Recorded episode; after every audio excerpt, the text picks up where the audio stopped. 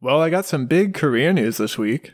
I've been invited to host the Galactic Empire's reality dating show, Mm. and the winner of this show gets to go on a date with Padme. And I figured since you two are my best friends, I'd give you the opportunity to enter early, and you'd get priority selection, obviously, because I'm the host. Um, but the catch is contestants can only enter at a different stage of Anakin's life. So you can enter as young boy Anakin, puberty teenager Anakin, or uh, arrogant adult Anakin. So if you guys are going to enter, who do you? What Okay. stage do you think you'd enter as? I think I'm going to enter as angsty, genocidal murderer Anakin.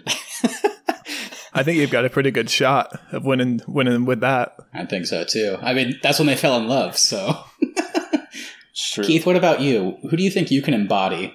Yeah, I think I'll enter as the arrogant older Ooh. Anakin. Oh, I was expecting maybe you would be the young boy, aka not a slave Anakin.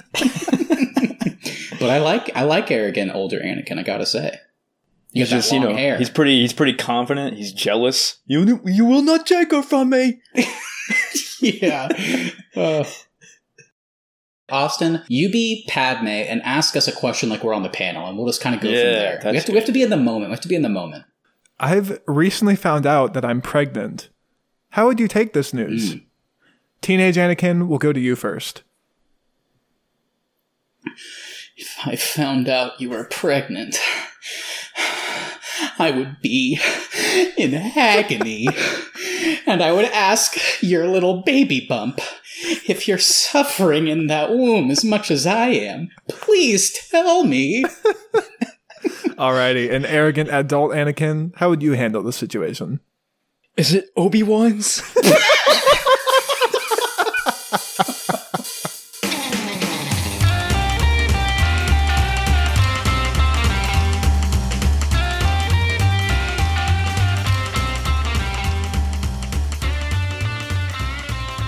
What's up, everybody? Welcome back to another episode of the Arnies. We are three Jedi younglings with nothing better to do. I'm Austin Terry, and I'm joined by my best pals, Matt Johnson and Keith Baker. Matt, how's it going? It's going good, going good. Happy to be back. It's an exciting day, people. You know, we started this journey by reviewing the original Star Wars trilogy, and wow, what a treat. And here we are. We're already done with the prequels, so it can only get better from here, right? Oh, it doesn't? Okay, well, fuck. And Keith is back. We're so happy your departure is shorter than we thought it would be. How you doing? We missed you last week. Appreciate it, guys. Yeah, it's good to be back. I was getting worried that I was going to miss this episode, so we I'm couldn't have done without you. It just, I don't think it would have felt right. Today we are back to our Star Wars series and we are officially done with the prequels as Matt said and we are getting into episode 3 Revenge of the Sith. This film has been called everything from a masterpiece to a molten pile of garbage. Either way, just like Anakin must become Vader, we got to talk about it. Matt, give us some thoughts so we can get right into it. Yeah, this one's an interesting one. I feel like I'm excited to break it down because I think this one is kind of universally accepted to be the best of the prequels. Certainly, you know, not everybody feels that way, but that kind of seems to be what most people think. Um, and yeah, I hadn't watched it in a while, and certainly I would say the first half of this movie is pretty by far and away, you know, the best thing about the prequels. Once it gets into that second half, I think we kind of go back to some Attack of the Clones, Phantom Menace type feelings. Um, but overall, I, I do think it is the best movie of the three, and I did enjoy watching it. Um, so yeah, I'm excited to break this one down because I think there's certainly a lot to get to.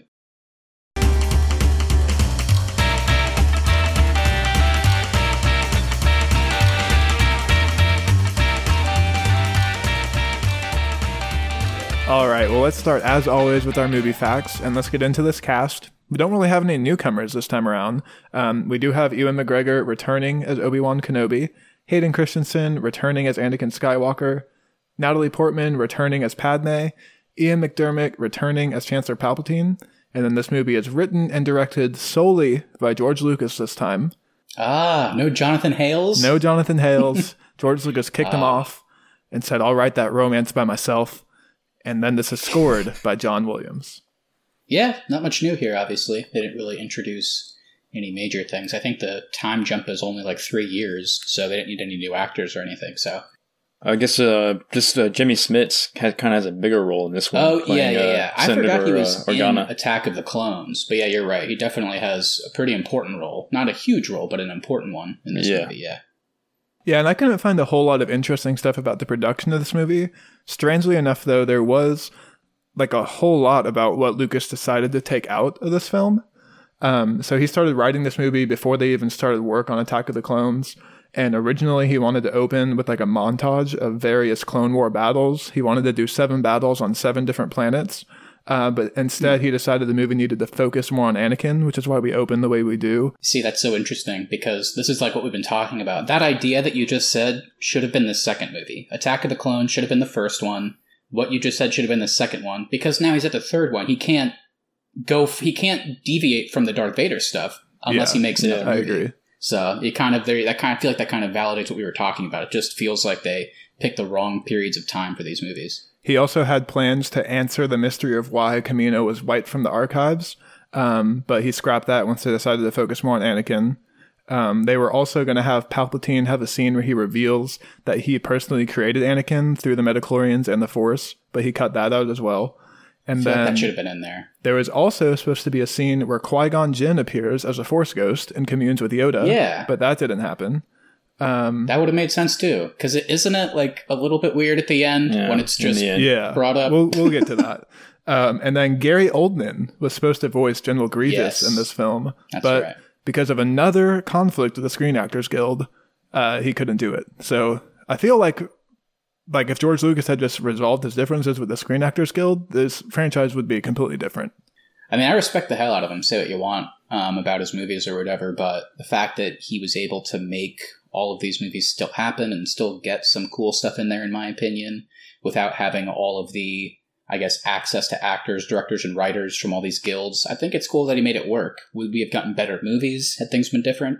Probably, but I still respect that he was able to make Lucasfilm what it is without that help. It's kind of cool. Yeah, I think it's cool he was able to do what he has been able to do, obviously, but I mean, who knows what this franchise would look like if he just resolved some of those differences.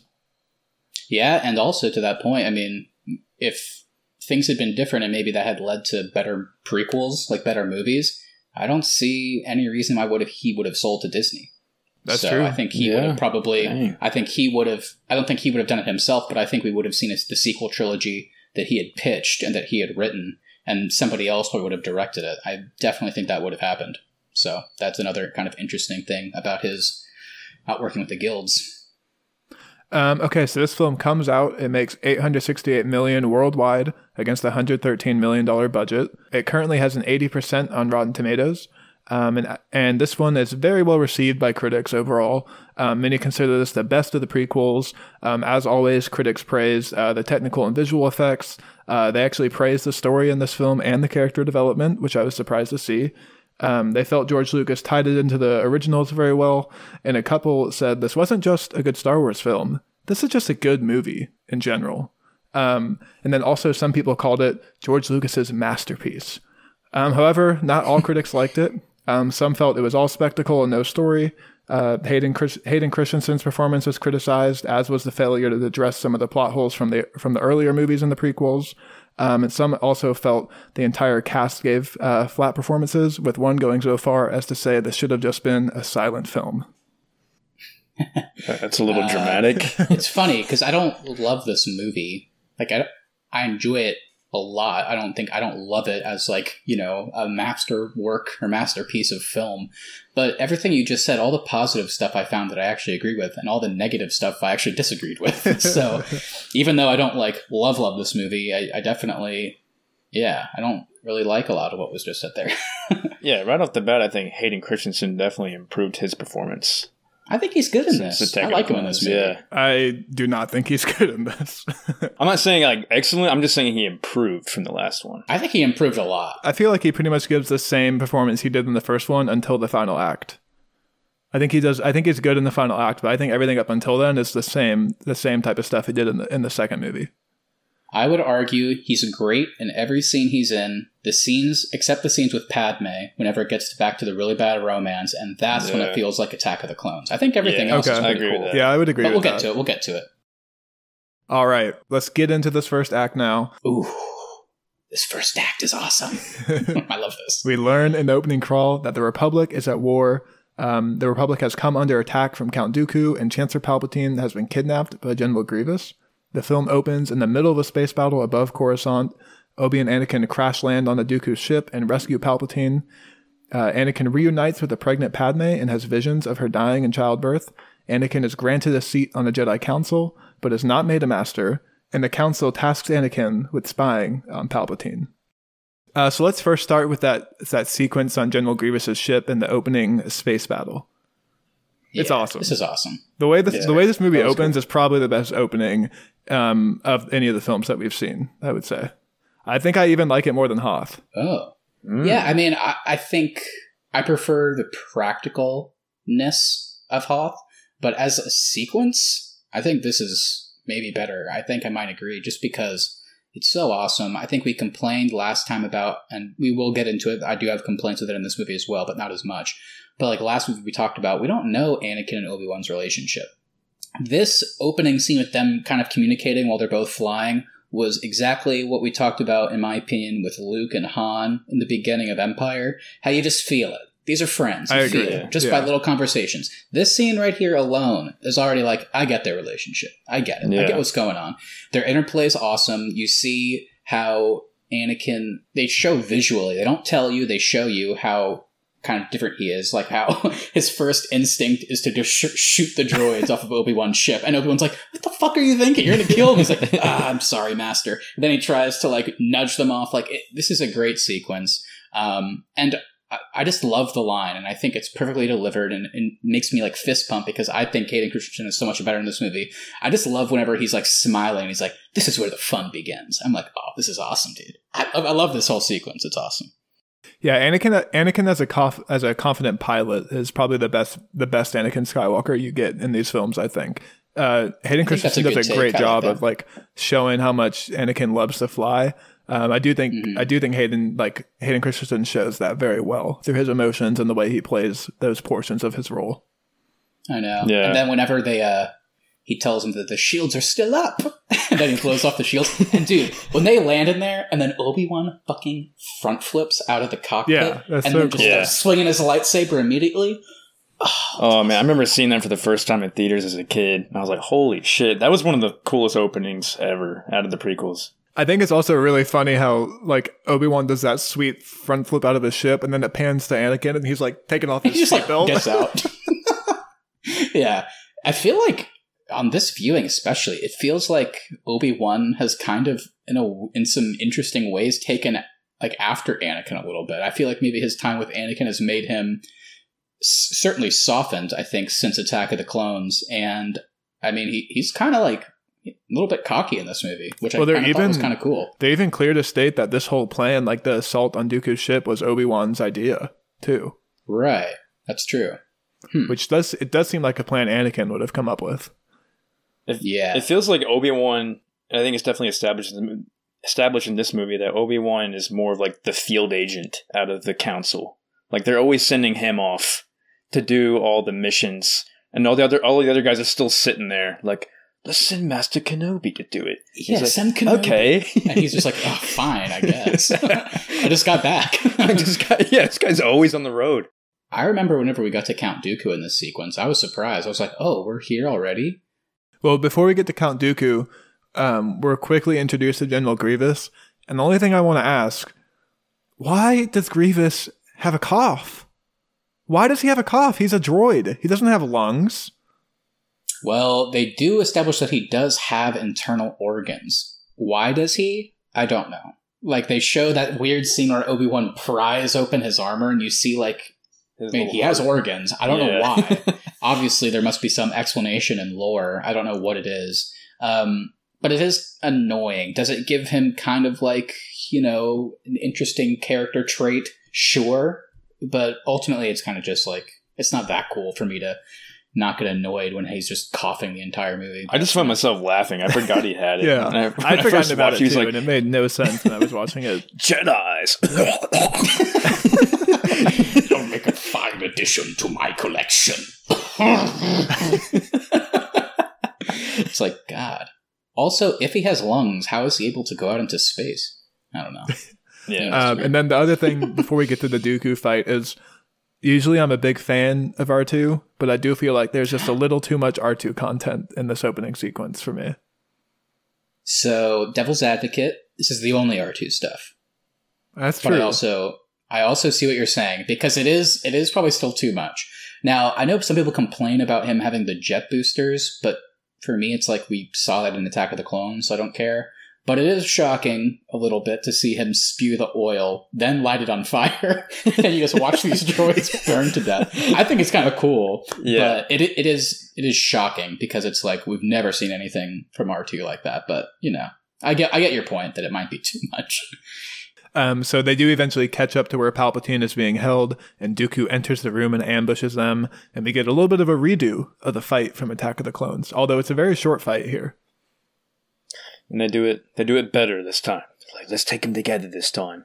I That was agree. awesome. Yeah. Yeah. Yeah. and then I love Anakin's like I, I was just about to say that. I love that. And then in Dooku the does, like, a little Obi Wan front is the one like that was Yeah. terrible. That was the Yeah, first thing. That, that- this was the first thing in the movie that's a mistake.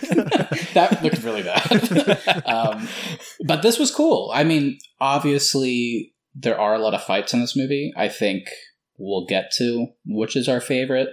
I think they kind of spent most of their time clearly on the Anakin versus Obi Wan fight. Um, this one's cool though. It's not long, but it is cool to see. You know, kind of like this is the closest thing we're going to get to the Darth Maul fight because in Attack of the Clones they barely they don't even fight together. And in this one, we at least get a little bit of like fighting at the same time. Obi Wan does get his ass kicked pretty quickly. For a Jedi Master, he ends up unconscious quite a bit. Yeah. Yeah. You see, here's the first thing. I kind of feel for Anakin, man. Why isn't this guy a master? you know what I mean? Obi Wan's not that great at fighting, but uh, he does have the high ground. Not so that great at flying either. No. Um, okay, so Anakin does eventually get the upper hand on Count Dooku. Dude, and how cool is that? Grabbing his arms, blocking it, and then just sliding his blade down, and then just Yeah. like basically just like turning his wrist, and then he just cuts off both his hands. And then catches his lightsaber, and then and Christopher Lee's reaction V is just like, "Oh shit!" and then yeah, so this is kind of like it's weird because up until this point in the movie, like I love all the Anakin and Obi Wan interplay. Also, that elevator sequence so badass when Anakin Oh, jumps yeah. out and then Obi Wan's stuck in the elevator and then he does the flips and all that cool stuff. Hmm. So it's like ah, Anakin's awesome. I love Anakin. And then we get to this scene, it's like, oh wait, that's right, he's going to be a bad guy. And then he literally decapitates this prisoner just because his old friend Palpatine goes, "Do it." yeah. tells him to. But again, that's Anakin. You know, he isn't good at making decisions in the moment, clearly. And uh, yeah, this is the first kind of inkling or reintroduction to like, oh yeah, this guy is going to go down a dark path. And obviously, Dooku had to die so that Anakin is even a possibility to be an apprentice to Palpatine. I, yeah, I love that look that Dooku gives Palpatine. Yep. Yeah. Pretty pretty scary. He's like, kill him. Kill him now. And he just looks at him like, oh, what? what are you, why are you saying that? yeah. Do it. Uh, so before they can escape Dooku's ship with Palpatine, uh, General Grievous does catch up to them, and then they briefly have a little duel with Grievous and his droid forces.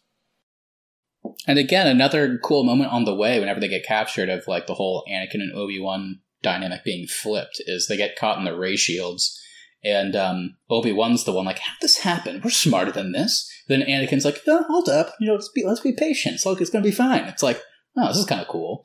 So it's like they've kind of they've kind of learned from each other over the years. I kind of felt like Anakin was like almost making fun of Obi in this scene. maybe a little bit, Where he's maybe like, jabbing I'm him a thinking little. Patience, Master. Or maybe he's trying to show off for Palpatine. Your I don't know. precious patience. I don't know.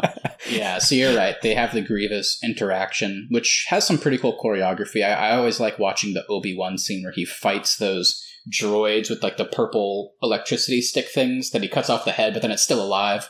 Like, there's some cool stuff here.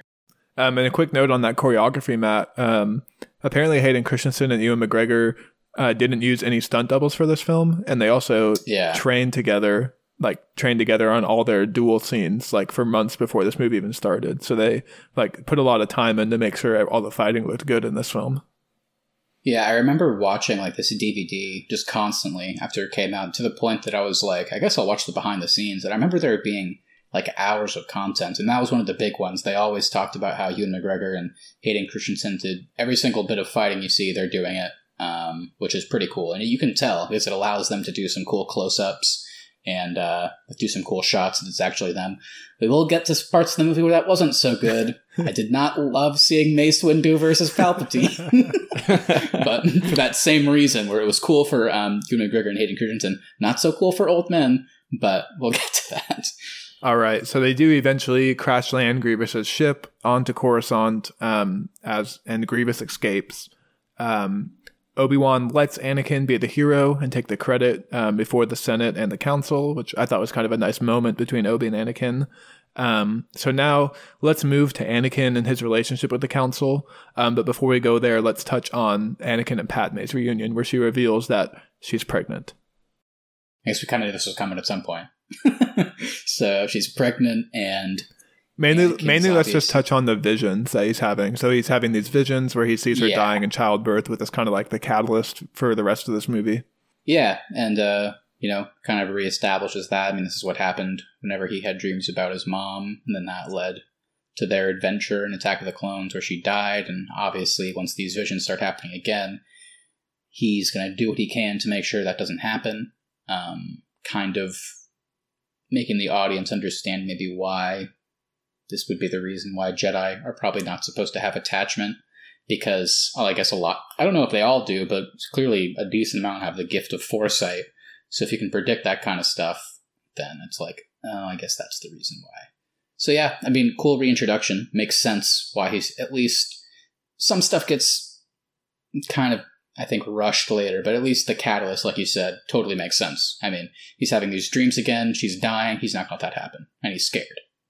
I do hate every minute of this conversation though, when he goes, "Padme, you look so beautiful," Yeah. and then she goes, terrible. "It's because I'm in love with you." Which, okay, so that is terrible line. But at least if they had left it there, our only criticism would have been eh, just a cliche line.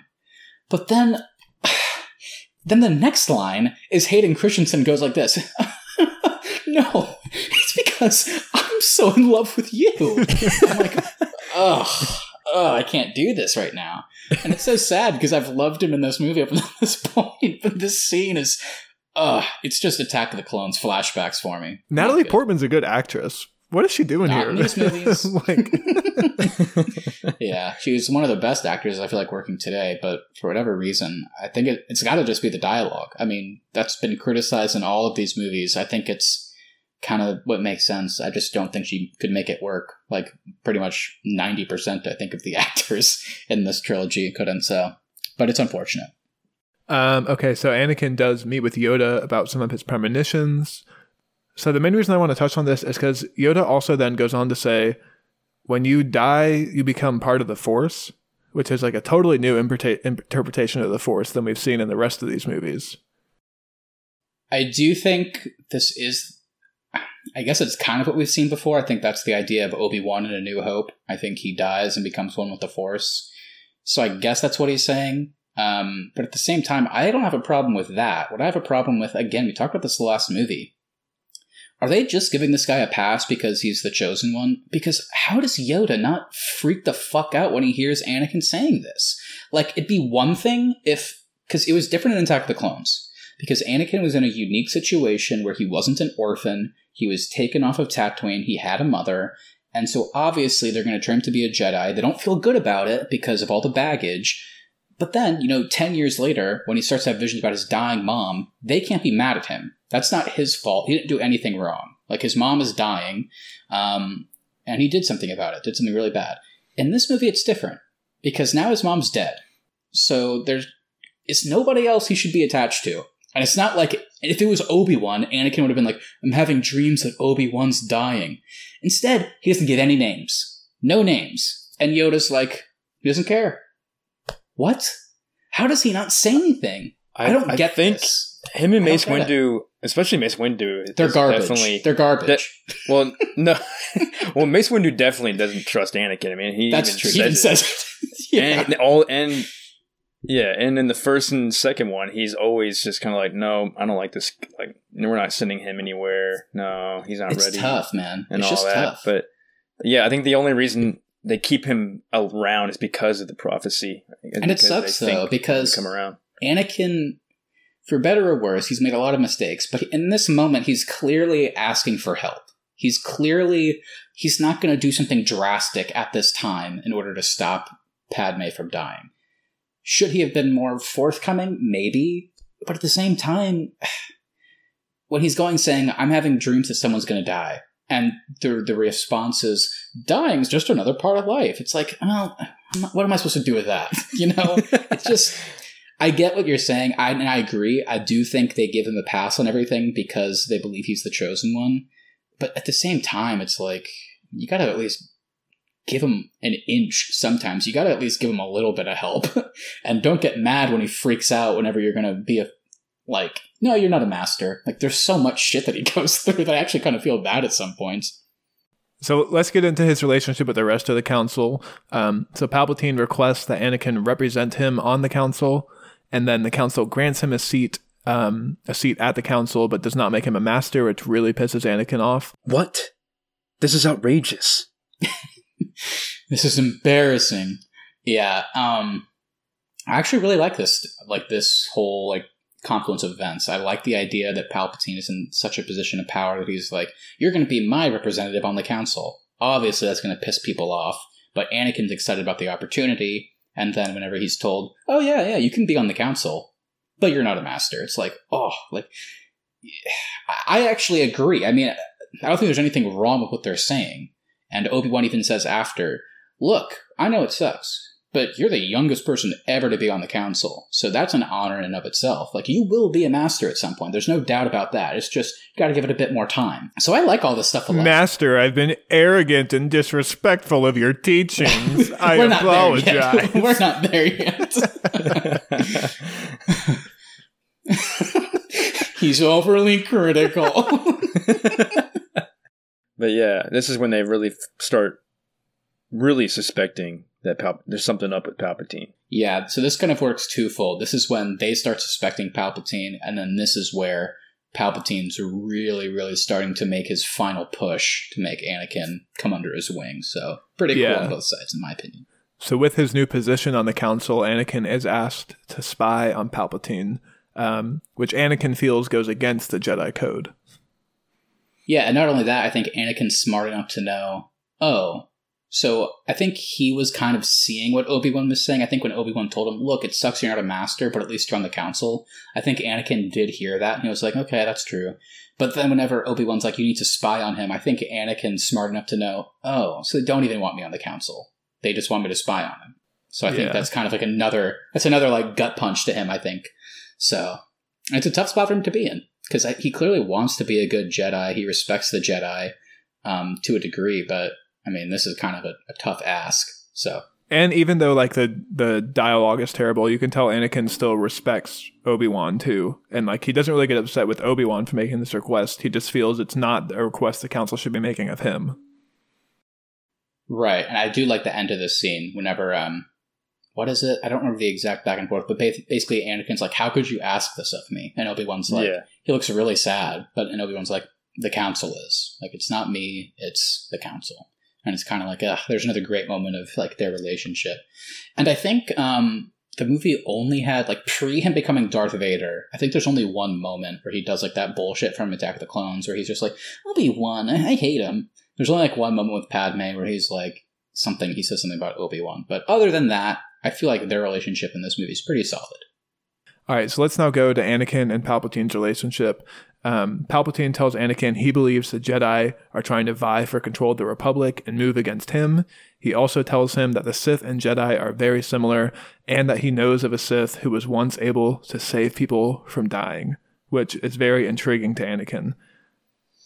Yeah, that's my favorite scene in the movie, maybe. Might be my favorite. Whenever uh, he goes to meet Palpatine at the opera, and it's just so like such a cool design. I feel like the production design here and the CG is so cool. I, and speaking of the CG, wow, in three years from Attack of the Clones, I feel like 95% of the CG in this movie like holds up to a pretty amazing degree. Like I yeah, it looks, looks pretty looks awesome. really good.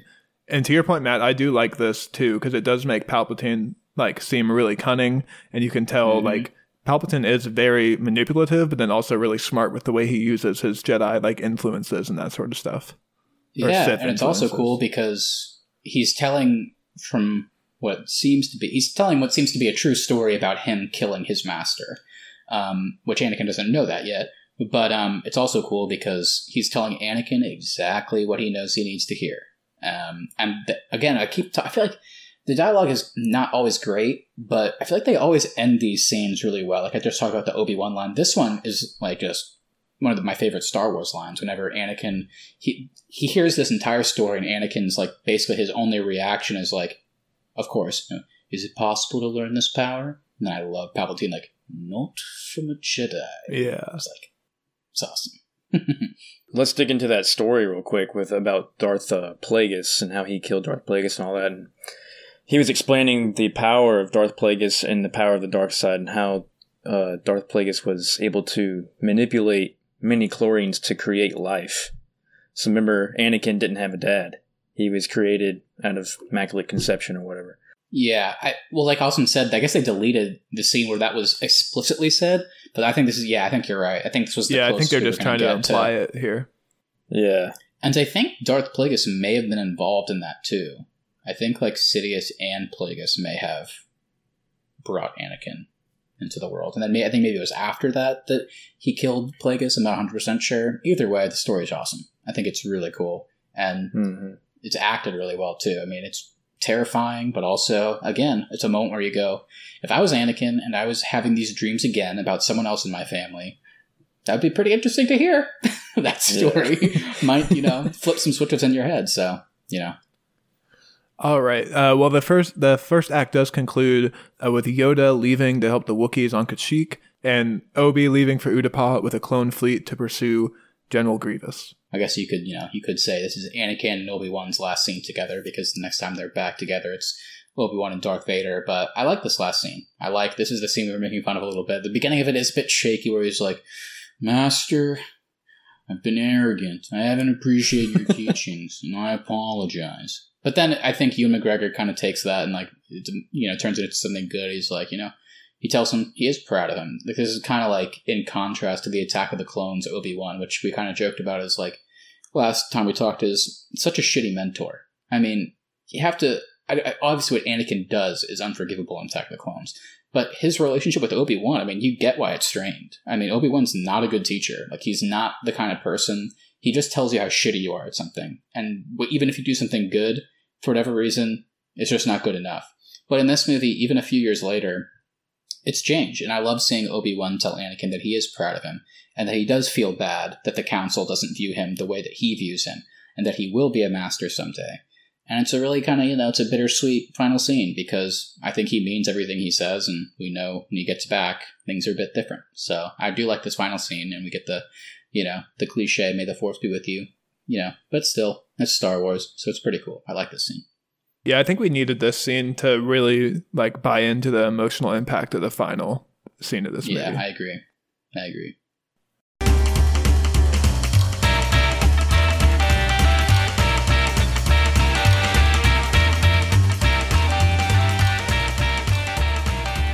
All right, let's get into the second act. Um, Obi Wan tracks General Grievous to Utapau, where they duel. Um, Such a funny name. Um, Anakin continues to be manipulated by Palpatine and discovers that he is a Sith Lord. Anakin reports this news to Mace Windu, who attempts to arrest Palpatine. Anakin saves Palpatine and turns to the dark side. Palpatine gives the infamous Order 66 to the clone army. So, yeah, so let's get in let's get into Utapau and General Grievous. Um, Obi-Wan basically arrives on this planet. The leadership tells him we're being held captain and Grievous is here. Uh, he pretends to like send his plane back to meet with the clone army, but he stays secretly on the planet. And then he rides a fucking gecko to go after General Grievous. It's so weird, dude. I hate I hate this entire second act here, especially all the Utapau stuff. That's what I assumed you were talking about the beginning when you said that you didn't like the middle. I feel I feel like this is the weakest stuff, and I feel like most of it's because they had they had to introduce something to take Obi Wan away from Anakin. So what did they choose? They chose General Grievous. I just don't think he's interesting enough or even cool enough to justify Obi Wan not being with Anakin. But again, it's a prequel, so he can't be. I just don't think it's that interesting. And I agree. I don't really love the Utapau stuff. I think the Order 66 there is cool, but the culmination and the final fight between Obi Wan and Grievous isn't great, in my opinion. I don't really like any of the Grievous stuff, and just I think Grievous is a very silly villain as well. So Mhm. Yeah, he kind of sucks. it feels like George Lucas just really wanted a uh, Obi Wan riding a gecko action figure to put on shelves. so that's what we got. and uh, Grievous uh, climbing around like a spider. That's That the one worst point. part of it. That's the worst. The part of worst. it. And also, call back to us last time talking about how everybody in this series is an apprentice of somebody. I guess Grievous isn't technically, but he, of course, before the final fight, had to say, "I've been trained to the Jedi arts by Count Dooku." it's like, okay, when? I don't think we really have too much to touch on here. Uh, uh, Grievous does escape in his roly poly device and then is chased by Obi Wan and the Gecko. Um, but before we move on from here, I, I do want to touch on uh, kind of the brief uh, interactions between Obi Wan and Commander Cody because I actually do really like the way they interact in this film, and it makes the Order sixty six like impact like feel that much more darker. Um, I just Yeah. it seems like they have a good relationship, and you can tell Obi Wan and the rest of the Jedi's as a whole like really do have a good relationship with the clone forces. Because I was going to say, I always thought it was just a bug in their programming. But then at the end, like the clones are with Palpatine. So I I guess I was curious, like, how. And the clones also go to the Jedi Temple to kill them. So I guess I was curious, like, how long did the Order 66 last? Like, how long are they under Palpatine's influence? I, I wasn't clear on that, but I mean, regardless of that, I mean, the Order 66 stuff is pretty, pretty like well done, I think. Yeah, we'll get, we'll get into that in a second, but I I think the clones are like programmed basically just to follow orders without question, and I think because Mhm. Palpatine is the supreme chancellor, his orders like take precedent over anybody else's. So when he gives this command, they're just supposed to follow this order without questioning it, regardless of what they have from the Jedi's. Yeah, regardless of what the answer is, because I always thought like it was just I can't even think of like it's like a, like what's the word? It's like um a sleeper cell. That's how I always interpreted it. Is that they're good people, but then whenever they hear Order sixty six, that goes away, and then they're just gonna kill people. But again, regardless of what it is, the movie doesn't really tell us. It doesn't do a great job of saying what the answer to that is. So you know, whatever. You could move on. Um, okay, so let's get into Mace Windu and Palpatine. Um, Anakin does eventually turn over Palpatine to Windu. Windu takes a small collection of Jedi to go try and arrest him. So I know what the criticism is on this one. How the other three Jedi just get killed immediately. I'm oh guessing. my god. I actually like. I even- actually kind of like that though because it shows how powerful Palpatine is. I agree. I agree with you. I agree with that. But it's like, aren't all of these guys supposed to be Jedi Masters, though? So it's like, I agree Yeah. that it's like, it shows really quickly how powerful Palpatine is. But at the same time, the fact that one of them doesn't even swing his lightsaber and basically just like opens his arms to get stabbed is, is like, ah, come on. Like, you gotta do a bit better than that. What do you guys think of Palpatine uh, whirling out of his desk and like I out of his it. robes? I hate everything about it. Yeah, it's supposed to be some like Sith yell. I don't know where I read that at. It's like some like Sith yell thing where they twirl around and they're supposed to like scare their enemy. so it's funny because we whenever we um reviewed Return of the Jedi, or maybe it was even the Empire, because I was talking about how I had a hot take, which is that I don't like the Emperor. I hate that character. I think it's too silly. Everybody's like, "Oh, he's one of the best villains ever," and I'm like, I just don't get it. I think the guy's silly, not intimidating, um, and yeah. So I think what I've come to realize is that I hate the Emperor, but I think Ian McDiarmid or Ian McDermott, whatever his name is, however you pronounce it, um, I love him as Palpatine. I think he's great. But in this moment, the switch is flipped, and now he's playing the Emperor. And it's so goofy. Why is he groaning so much? I don't know. He makes the weirdest faces, too. yeah. Um, and yeah, to make matters worse, no disrespect to them because they're older, obviously, but the fact that I guess they wanted to be able to use it's like we talked about with um, Count Dooku last time, but it's like they wanted to use like close up shots and they wanted to have it actually be Sam Jackson and um, Ian McDiarmid. It, it's not that intimidating. Once he kills the other Jedi that are there, it's a pretty slow fight that goes on for a little bit, and it's not exciting. Um, it certainly doesn't make either of them look that powerful whenever they're fighting. yeah. So, what do you guys think of that? Um, overall, the fight held up better than I remembered it to, but I do think it is the worst fight in this movie. And I think the General Yeah. Grievous fight is only slightly ahead of this one. I'd agree with that. Yeah, I think I agree with that personally.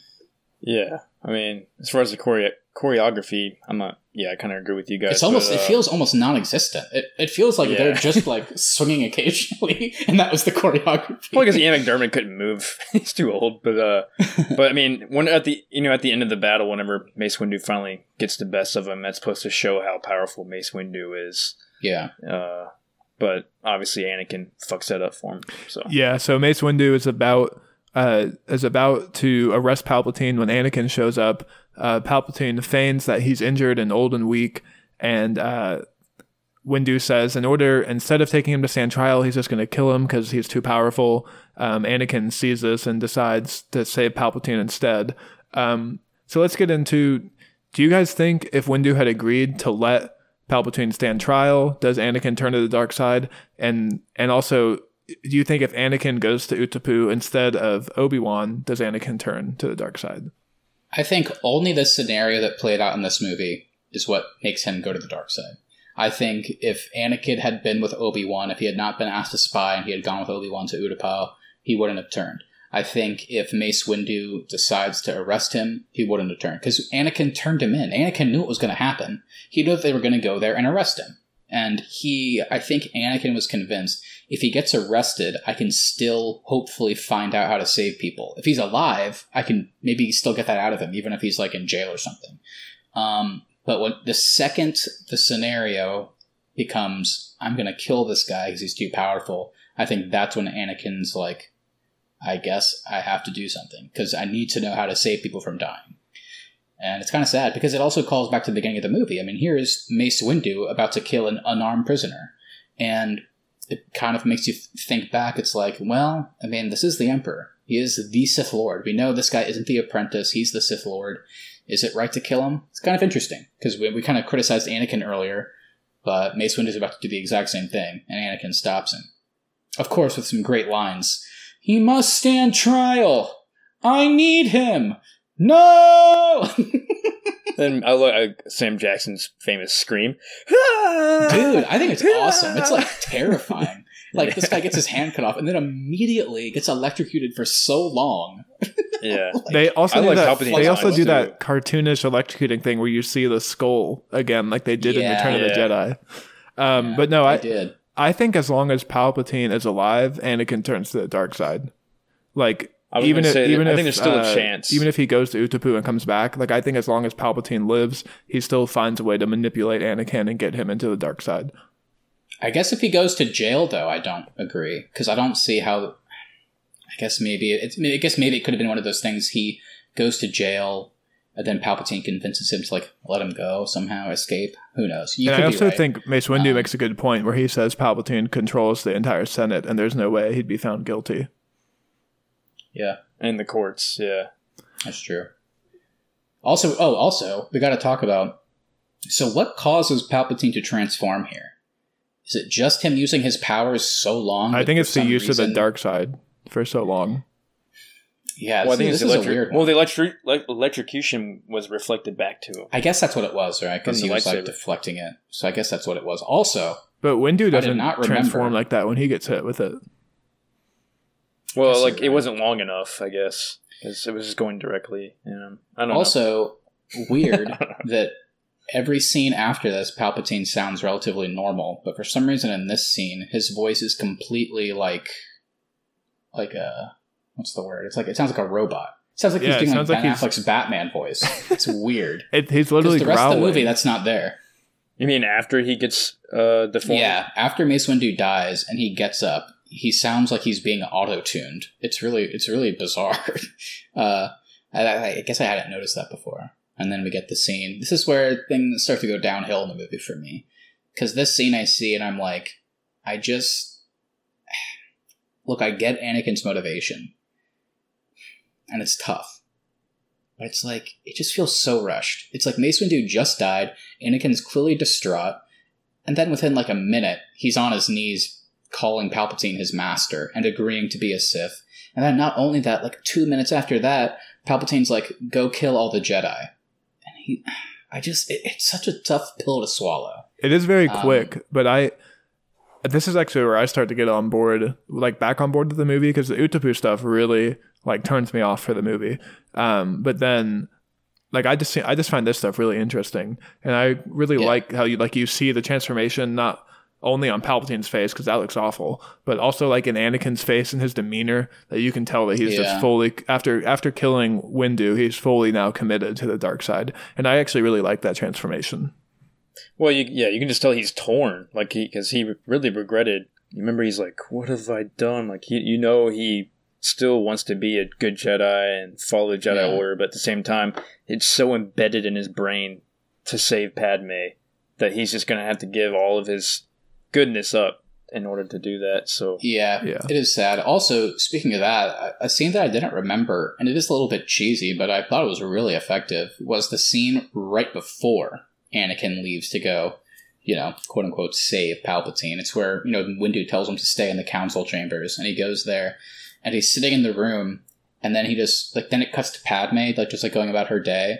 And then, whether it's through like a force connection or just a moment, who knows? But she like looks out of their apartment. You can see the Jedi Temple way in the distance, and then he kind of stands up and like walks towards like a window, and like you can see the apartment way in the distance. And then just keeps cutting back and forth. The music's playing. It's really different music than what we're used to in Star Wars. And then it cuts to Anakin. He's just crying, and you know what he's doing. He's like, "I wanna, I want Mace Windu to trust me. I want to do the right thing. I want Palpatine to go to jail, but." All I can think about right now is her, and she's gonna die.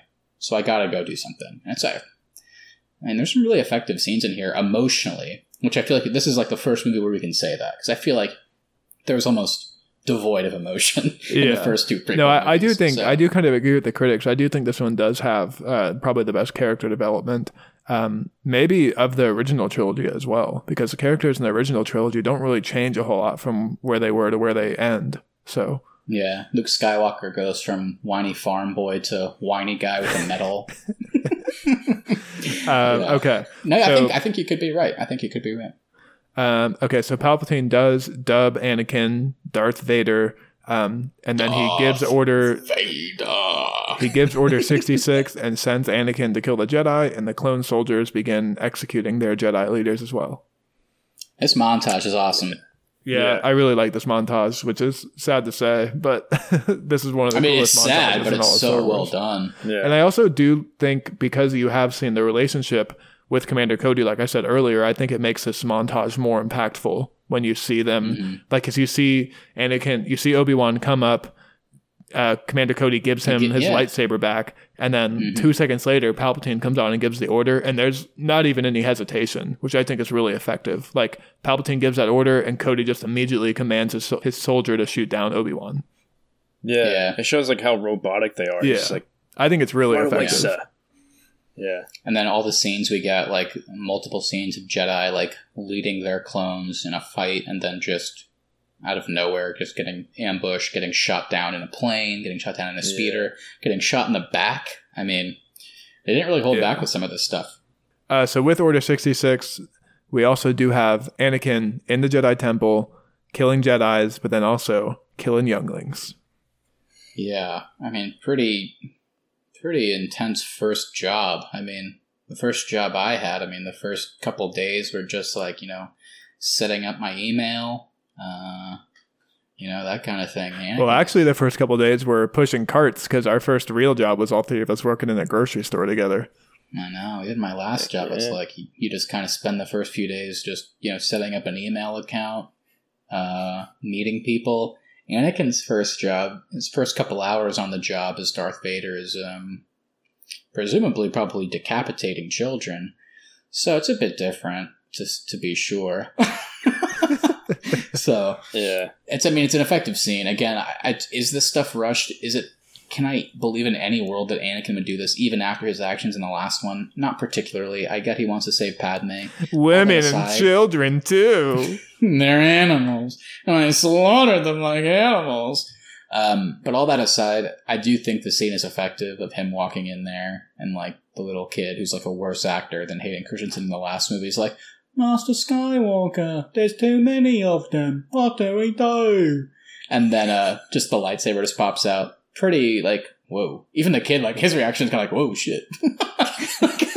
so I was watching this my, with my wife, who I hadn't seen this one in a while, and she was like, "Is he about to murder these kids?" And I was like, "Yep." And she was like, "Dang, this movie gets dark fast."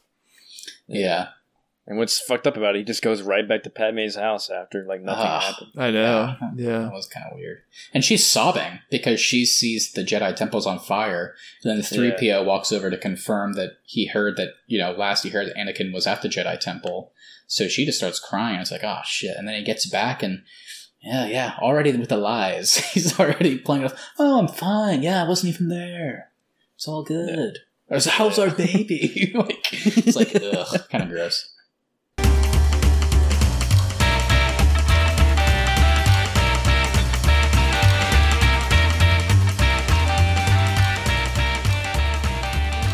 Well, let's now get into the third and final act of our prequel trilogy. Yoda confronts Palpatine while Obi Wan tracks down Anakin. Both sides duel, resulting in Yoda's exile and Anakin's disfigurement and continued transformation into Darth Vader. Padme gives birth to Luke and Leia, and the prequels catch up to the original trilogy. Yeah, so let's first just get into Mustafar really quick and Anakin killing the Separatist leaders. Um, why does Palpatine order this? Like, I don't understand what the because these guys are technically on his side. So why wouldn't he just want them to be like his leaders or generals in the Galactic Empire?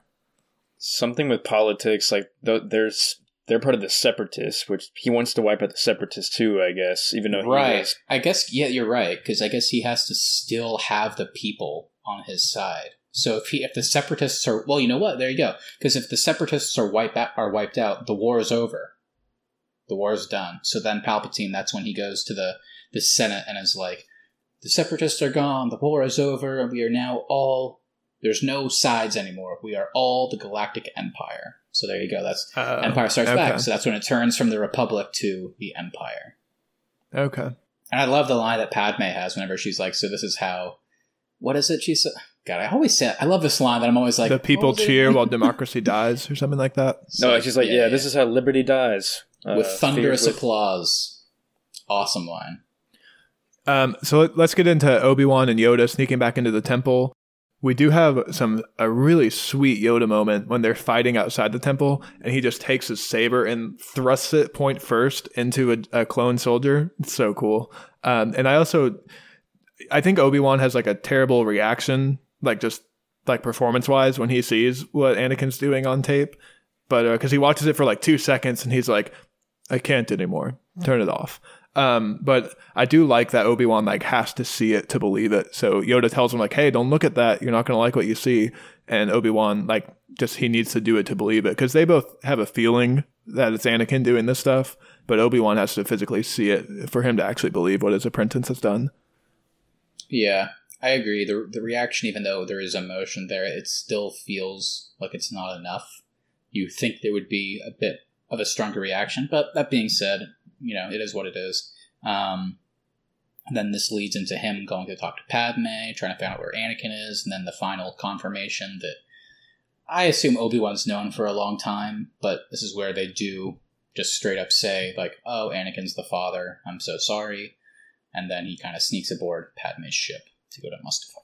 And uh, probably the worst performance in the entire movie from Portman here because he says Anakin's to return to the dark side, and she just goes, "I don't believe you. I can't." she learned too much from Hayden Christensen in the last movie, I think. Uh, and like I said, she's a good actress. I don't know what she's doing in this movie though.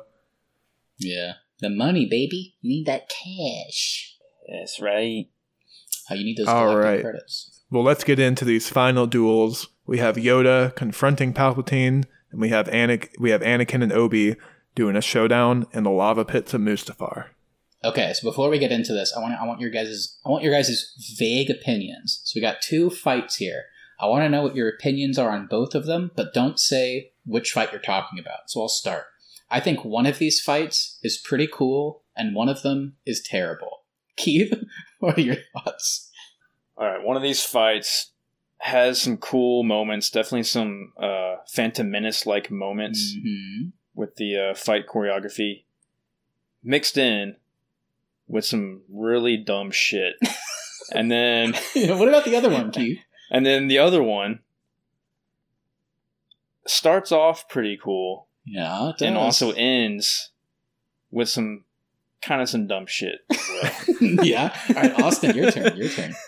Um, I actually I like both of these fights. I think one is definitely Oh. better than the other one. Um, Okay. But overall, both of these fights held up pretty well for me. Interesting. All right, well, let's break them down. Austin, where do we start? Let's start with Yoda and Palpatine. Hmm.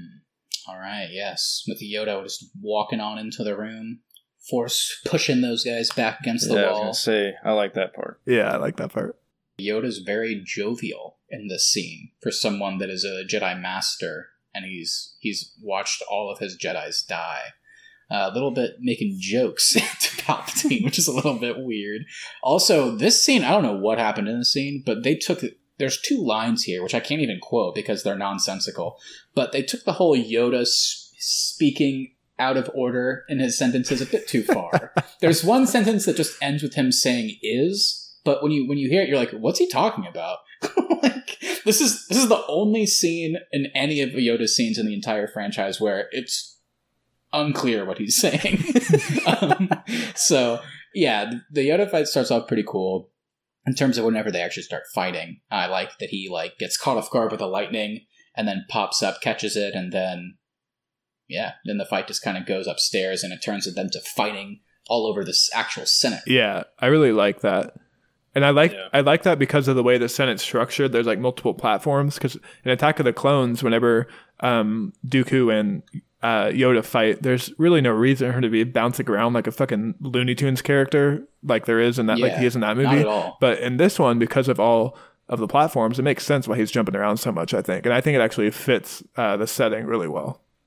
It's way better. I agree with that. Um, it's Yeah. also cool that this fight. The one thing I will give it is, it's definitely while the Obi Wan and Anakin fight is certainly extremely focused on lightsaber ability. This one's more about how long can you use the Force for. This one's about your Force ability. Like we see Palpatine use the lightning for extended periods of time and almost like pass out. We see Yoda have to hold the lightning for a long time. We see how like how many times they can actually force push these huge objects and stuff, which is pretty cool that they kind of did a fight different in that sense that focuses on the force. I just think it's just not particularly exciting. It's one of those things where we talk about the Phantom Menace, where at the end they kept cutting from the Darth Maul fight to like Jar Jar like straddling the end of a tank and just moaning. Um, this one in the Obi Wan and Anakin fight, they keep cutting to this one, and I always was like, ah, go back to the other one. Um, it ends, and it also it ends in just a way that I don't know what's happening. This fight ends, and Yo like Palpatine almost dies. He's dangling off the edge of this thing, and Yoda just lands on the bottom. He's totally fine, and he just goes, "I have failed." and he's like, and then he's like, "I have to exile myself." And if I was Organa, I would have been like, "What happened?" He's like, his answer would have basically been, uh, "He just, you know, he was dangling off something, and I, I fell on the ground, and I had to get out of there." What? it's so I just don't understand it. so kind of a weird moment, but yeah, those are my thoughts on this fight. Okay, well, let's now get into Obi and Anakin's fight on Mustafar. Um, before this fight starts, though, Padme does fly to Mustafar and confront Anakin. He accuses her of having of Obi having turned her against him, and then he force chokes her. Uh, Padme doesn't like what she, yeah, out of nowhere. Um, but Padme doesn't like what she's seen Anakin become, and says that she won't be a part of it. Well, it it shows how how screwed up Padme is too, because she's already knows at this point he's killed younglings, and she says, "Let's get away. Let's leave this all behind." Yeah. That, the at the last part there, so she was okay with him killing younglings. she still doesn't care about this stuff. Um, honestly, at this point, I don't really care. The scene isn't good. Like we've talked about, all the Anakin and Padme stuff is terrible. Yeah, All the dialogue's garbage. Him choking her is like, I get this guy's on the dark side now, but again, this is like his first day. Seems like a bit of a bit of a move. It seems a bit of out of the realm of possibility, especially if this is the only reason he's on the dark side. Um, and also, can we talk about how in this scene he's already talking about ruling the empire? It's like, Yeah. huh? yeah, that's Yeah, weird. He what? says he wants them to rule it together. It's like I didn't know that was a possibility. I didn't know that's what we wanted, Anakin. I, I agree with you guys that this scene is very dumb. It has very dumb moments. However, there is something dumber coming up, and it's just a shot. But it while while Anakin is choking Padme, it then pans to Obi Wan standing on the ramp of the ship with his hands on his hip and his like cape. He's doing the. Superman. And it's Yeah, the doing the dumbest looking thing I've ever seen. My wife and I both audibly laughed out loud when we saw this play out on screen. I'm so excited. All right, well, guys, let's just get into this because we've been holding off too long. We haven't done enough quotes in this episode, in my opinion. So let me, guys, let me give you a little bit of how the next uh, scene goes. Whenever Obi Wan walks down, you have allowed this dark lord to twist your mind until now. Until now, you've become the very thing you swore to destroy. Don't lecture me, Obi Wan. I see through the lies of the Jedi. I do not fear the dark side as you do. I have brought peace, freedom, justice, and security to my new empire. Your new empire? Don't make me kill you. Anakin, my allegiance is to the Republic, to democracy. If you're not with me, then you're my enemy. Only a Sith deals in absolutes. I will do what I must. You will try. Uh, all right, let's get into the duel. so let's break funny. it down. What are your favorite parts of this fight?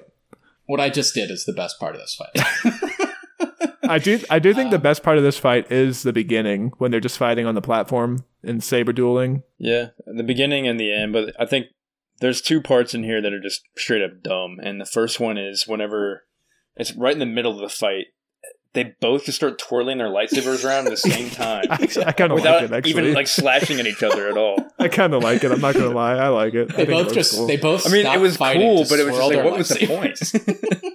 yeah, what's the other? I think I didn't think the like? dumber moment is when they both try to force push each other, but they just stand That there with their second one, hands yeah. inches apart from each other and then just like explode backwards. Yeah, thought that was kind of cool. um, yeah. So this fight clearly is what they were building towards. This is something we've known basically since the first movie that they fought at some point. Um, so there's certainly build up and history. I think it could have been cooler. I think it could have been better. I think when we have a fight like the Darth Maul fight, you want all the fights to be like that. When whenever you have so many like bland fights up until this point in the movie, I think we were kind of expecting something cool here. When I was a kid, this fight was so cool. I think ultimately what it comes down to is it just seems too choreographed. Whenever it cuts to their faces, there's like no emotion on their face. They're just, they look like they're in their head. They're thinking about what move to make next. yeah, I was gonna I think it shows. And also, I get like Anakin's new, so I get why he doesn't have the red lightsaber.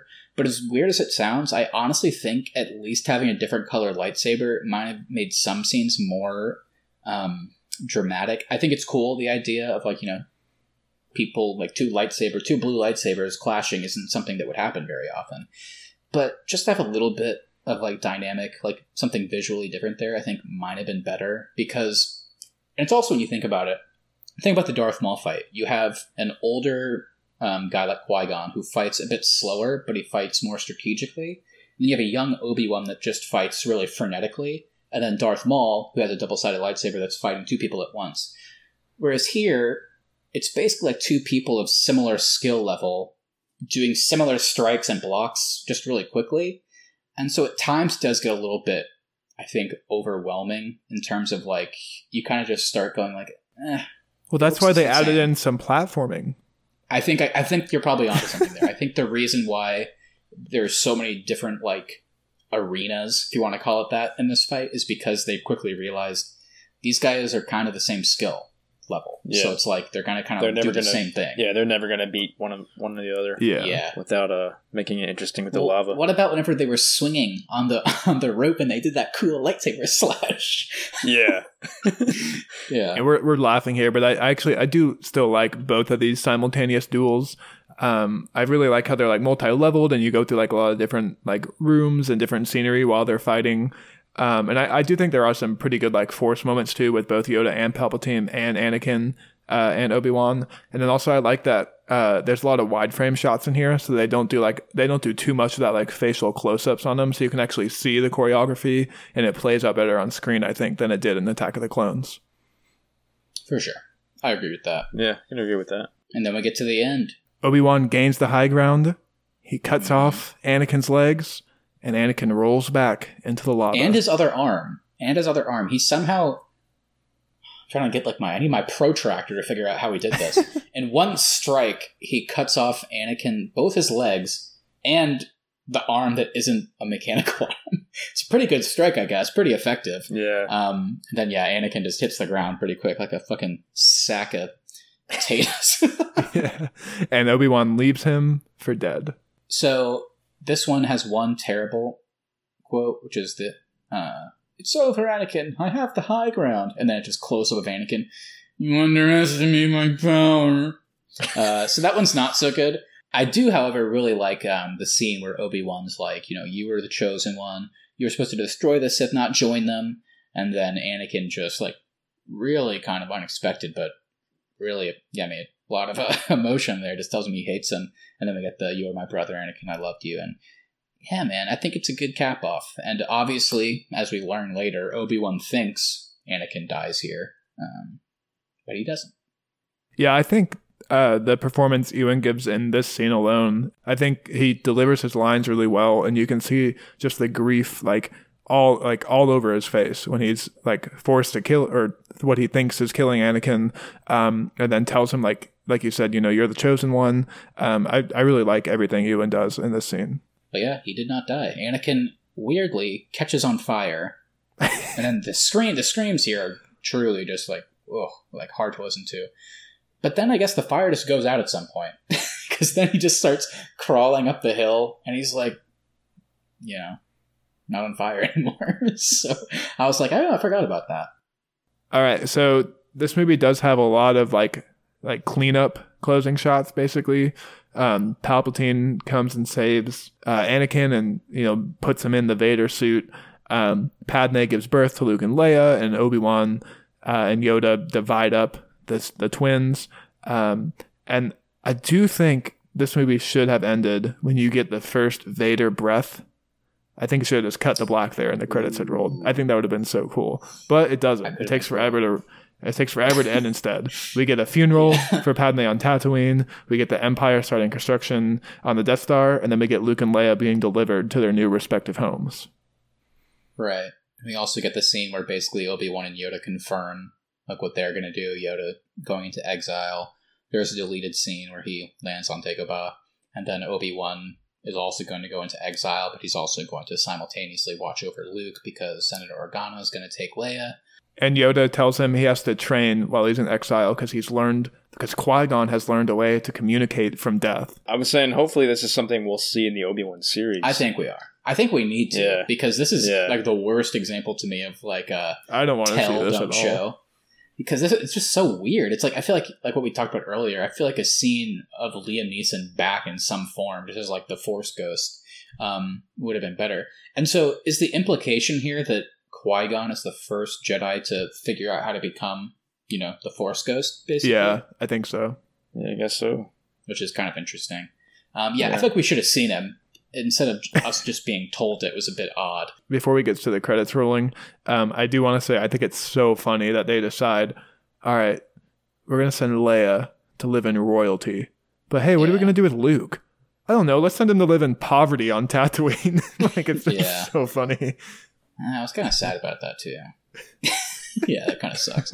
But um, yeah, I mean, none of this would have happened if Padme hadn't died for literally no reason. I mean, that robot literally says that uh, She's fine. medically she's totally fine, but she's lost the will to live, which is just code for George Lucas was just tired that day while writing and was just like, I'll just literally not give a reason for her dying. It's so odd. I mean, couldn't they have? They could have done anything here. You could Yeah. have just had her like, Like, have the poisoned kids. her or something like that. Yeah. and then just she has complications. Instead, she's totally fine. What do you guys It think about really- Palpatine telling Vader that he killed her? And you get the worst Oh, I think that's no ever in the history of cinema. Oh. Yeah. Well, I think him telling him telling him was pretty cool because Palpatine was clear, clearly happy to tell him. He was smiling. So, Um, so that just shows you the, the the shittiness of that guy. did Palpatine somehow kill her through the Force? Did he somehow ensure that she died? Maybe I don't know. Let's not give any credit any any credit to George Lucas here. He just was lazy. Okay. that That's what I was day, saying. It would have been cooler to like have Palpatine poison her or something like that. That way, it would actually make sense. Yeah, That would have been more It is sad. interesting. But no, yeah, that's It- not it what is happened. It is sad too because, um, like Vader. I mean, I guess I should say Anakin only went to the dark side for her, and it is, I mean, kind of like a like a final punch in the gut. Especially after the fact that he's now been totally disfigured. He has to live inside this suit. Basically, it's like that final uh, stab that he everything that he did this for is for nothing. Like uh, according in his um, estimation, Padme and his child, because he didn't know they were twins, just died. Um, and now I feel like that scene of him walking up to Tarkin and Palpatine and just standing there looking at the Death Star and crossing his arms is kind of just a, supposed to visually show that he's not totally interested in this, but he has nothing else to live for at this point. Like he can't go back to the Jedi. He can't reach out to Obi Wan. He has no Padme. He doesn't have a child. So I guess I'll just do this. Is kind of the way I took it. Yeah, that's pretty much the way I took it. Did too. you guys know that Yeah. it is um, Hayden Christensen in the suit? Yeah, I remember that from behind the scenes. Obviously, they brought James Earl Jones back to do the voice, but He like uh, begged Anakin George Lucas to put him in the soup, and uh, he apparently was so short that he can only see through the mouth hole of the suit. yeah, that's That's funny. funny to picture. But um, it still looked cool. I thought. I mean, Yeah, I agree with you. Except for the with you, no. When he does the no, yeah. it looks terrible. the no is bad, but I do love the construction of that scene. It's like he's told that everything that he was fighting for is gone, and then without even like you know putting his hands up, just through his sheer force ability, just getting angry, the entire room just starts to like like impact it, like collapse in on it on itself, and Palpatine just smiling in the background was like, I did love that. I thought that was great. All right. Well, we made it through the prequels. Congratulations, Woo. my friends. And now let's get into our awards segment.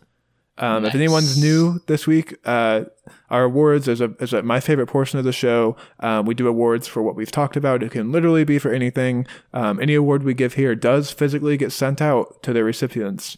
Well, I'll kick us off this week for the awards ceremony. I'm going to give the best zombie cosplay award to Ian McDiarmid as Palpatine after uh, he gets after he transforms from killing Mace Windu. The way he's moaning and groaning, you could be a zombie, my Yeah. friend. Gosh, that was a beautiful look. He looked terrible. His he- like his That whole forehead scene is became like terrible. a butt. Like it, like the middle of it, there was like a part. Ugh, it was pretty gross. Keith, do you have something grosser, or are you going a different route with your award? I'll go a little bit different route. The uh, the Best Brothers award goes to Chewbacca and his brother Tarfful on Kashyyyk. Tarfful. Uh, what a weird. Why was Chewbacca in this? I mean, you could have had just that one Wookiee. There actually was, only in there going to be a young Han Solo too, a ten year old Han Yeah. Solo And they cut that out. Yeah. who for some reason was on Kashyyyk. Yeah, I guess the idea is he grew up with the Wookiees. I don't know. I'm glad that was cut. But Chewbacca being there also weird. But at least, you know, it's good that he was in it because now he gets an award. So there you go. All right, Matthew, take us home. Close out our award ceremony. What you got for us? I'm going to be giving the Geico Employee of the Month award. I'm giving it to the gecko on Utapau, who I always loved growing up. I loved seeing that gecko that Obi Wan rode in the Gai- in the Geico commercials. I always thought he was so charismatic that it made sense to me why they then cast him in this movie as the gecko. Um, and I thought he gave a great performance. I mean, pretty emotional. I think he was pretty convincing, and I liked watching Ewan McGregor put a saddle on him and ride him. That gecko in this movie probably gets more pop on our show than it did in the actual film. Oh, without a doubt. Without a doubt. That's what we're about. Alrighty, well, everybody, thank you so much for listening. If you enjoyed this episode, please make sure you subscribe so you never miss an episode and you can join us every single week. Also, if you wouldn't mind sharing us with a friend, we really would appreciate that so we can continue to grow the show. At the Arnies is our social, and the Arnies.media is the website. We'll be back next week with our debate on the best movie scores. And everybody out there, feel free to reach out to us on Instagram at the Arnies. Send us a DM. Let us know your thoughts on what we've been up to. What are your thoughts on Star Wars? What are your favorite games? We talked about that last week. What are your favorite movie scores for the week coming up? Yeah, you know, just DM us. Let us know what your thoughts are, and we'll be happy to read it on the show. Uh, yeah, there you go. That's what I got for you. All right, bye everyone. We'll see you next week. Do it. Do it.